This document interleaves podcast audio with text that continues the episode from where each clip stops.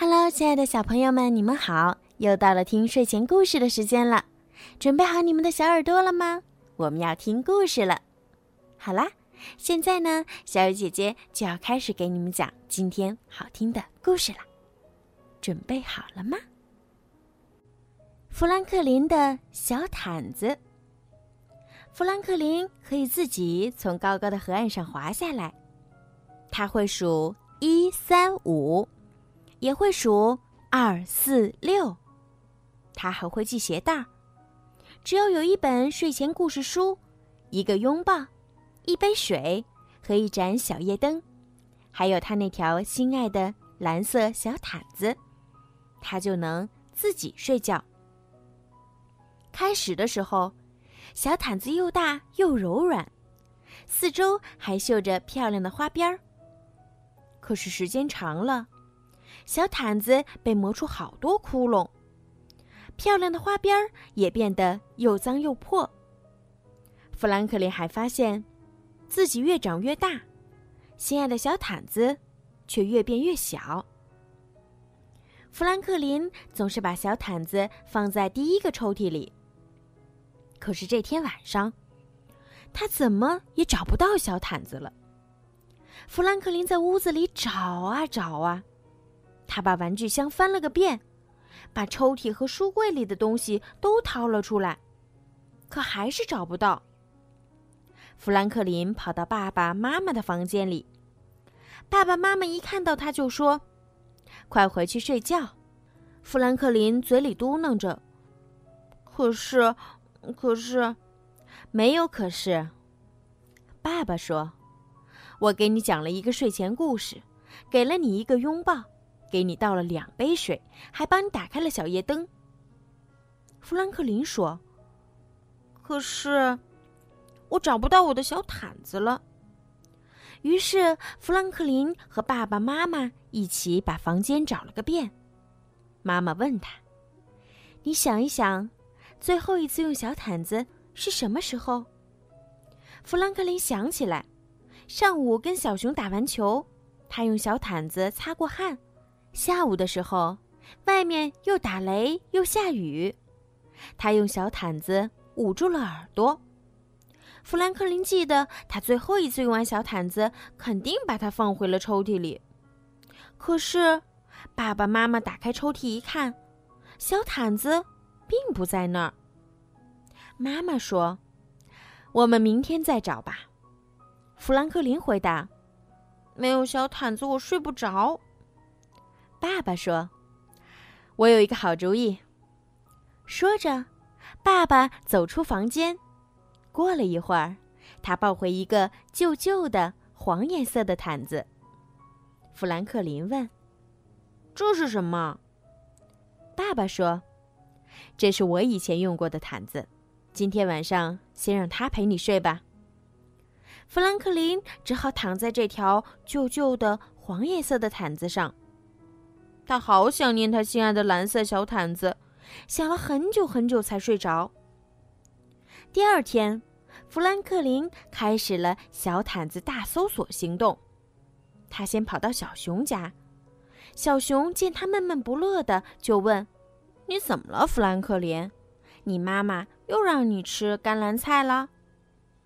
比那个还糟糕，富兰克林说：“我找不到我的小毯子了。”我家可没有什么小毯子，小熊说：“我妈妈说我已经长大了，不能再用婴儿毯了，你也别再用了。”富兰克林知道小熊每天都会抱着他的玩具兔子睡觉，他问小熊：“那你的玩具兔子是怎么回事？”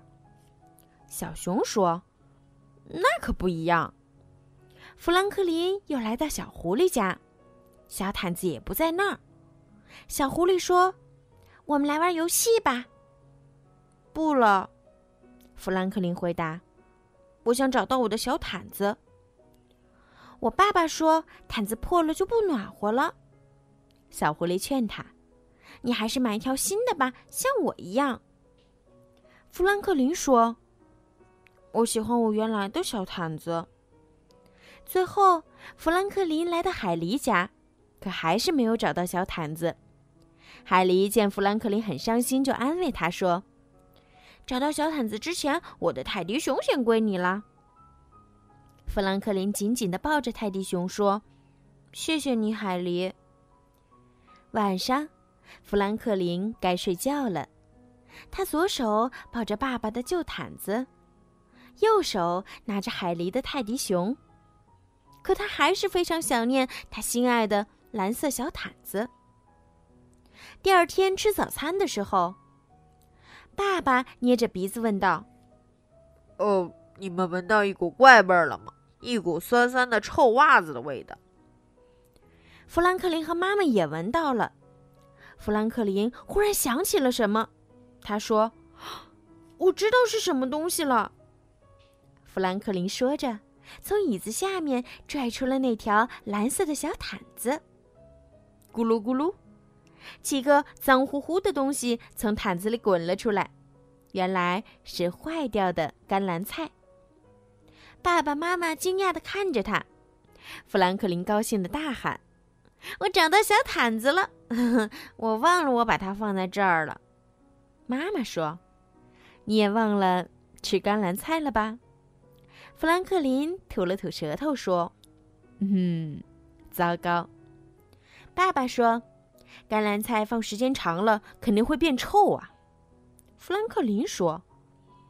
甘蓝菜本来就是臭臭的，妈妈笑着说：“我以前最不爱吃卷心菜了，它也是臭臭的。”哦，还有芦笋，爸爸说，芦笋比甘蓝菜和卷心菜加起来味道还臭。